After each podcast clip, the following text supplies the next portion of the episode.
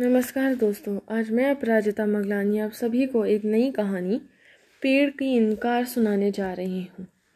एक बड़ी सी नदी के किनारे कुछ पेड़ थे, जिनकी टहनियाँ नदी के धारा से ऊपर तक भी फैली हुई थी। एक दिन एक चिड़ियाओं के परिवार अपने लिए घोंसले की तलाश में भटकता हुआ उस नदी के किनारे पहुँच गया। चिड़ियाओं ने एक अच्छा सा पेड़ देखा और उससे पूछा हम सब काफ़ी समय से अपने लिए एक नया मज़बूत घर बनाने के लिए वृक्ष की तलाश में हैं। आपको आपको देखा तो हमें बड़ी प्रसन्नता हुई। आपके मज़बूत शाखाओं पर हम एक अच्छा सा घोंसला बनाएँगे ताकि बरसात शुरू होने से पहले हम खुद को सुरक्षित कर सकें। क्या आप हमें इसकी अनुमति देंगे? पेड़ ने उनकी ये बातें सुनी और साफ़ इनकार कर दिया और बोला, मैं तुम्हें इसकी अनुमति नहीं दे सकता। जाओ, कहीं और जाके अपनी तलाश पूरी करो। चिड़ियों ने पेड़ की यह इनकार सुनकर बहुत बुरा लगा। वे उस पेड़ को भला बुरा कहकर सामने ही दूसरी पेड़ के पास चली गई। उस पेड़ ने उन्हें अपने पर घोंसले बनाने की अनुमति दे दी। चिड़ियों ने उस पेड़ की खूब प्रशंसा करी और अपना घोंसला वहीं पर बना दिया और रहने लगी। समय बीता, बरसात का मौसम शुरू हो गया। इस बार बारिश भयानक थी। नदियों में बाढ़ आ गई थी। नदी अपने तेज़ प्रवाह से मिट्टी काटते काटते और चौड़ी हो गई। और एक दिन इतनी बारिश हुई कि नदी में बाढ़ आ गई। तमाम पेड़ पौधे अपनी जड़ों से उखड़कर नदी में बहने लगे।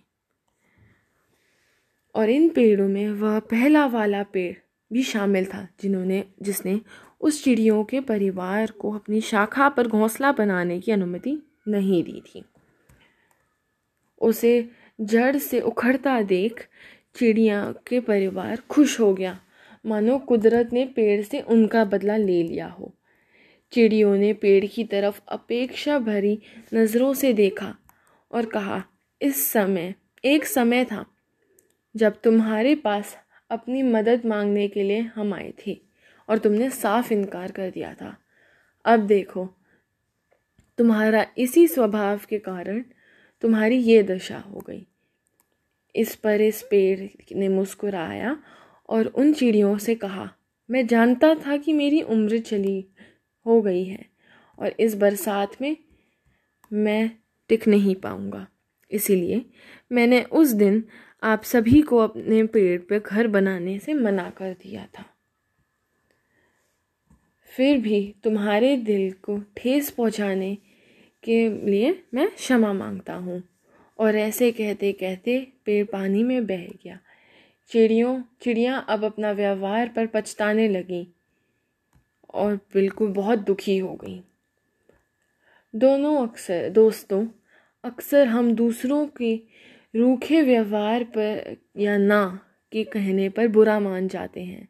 लेकिन कई बार इसी तरह के व्यवहार से हमारा हित छुपा है।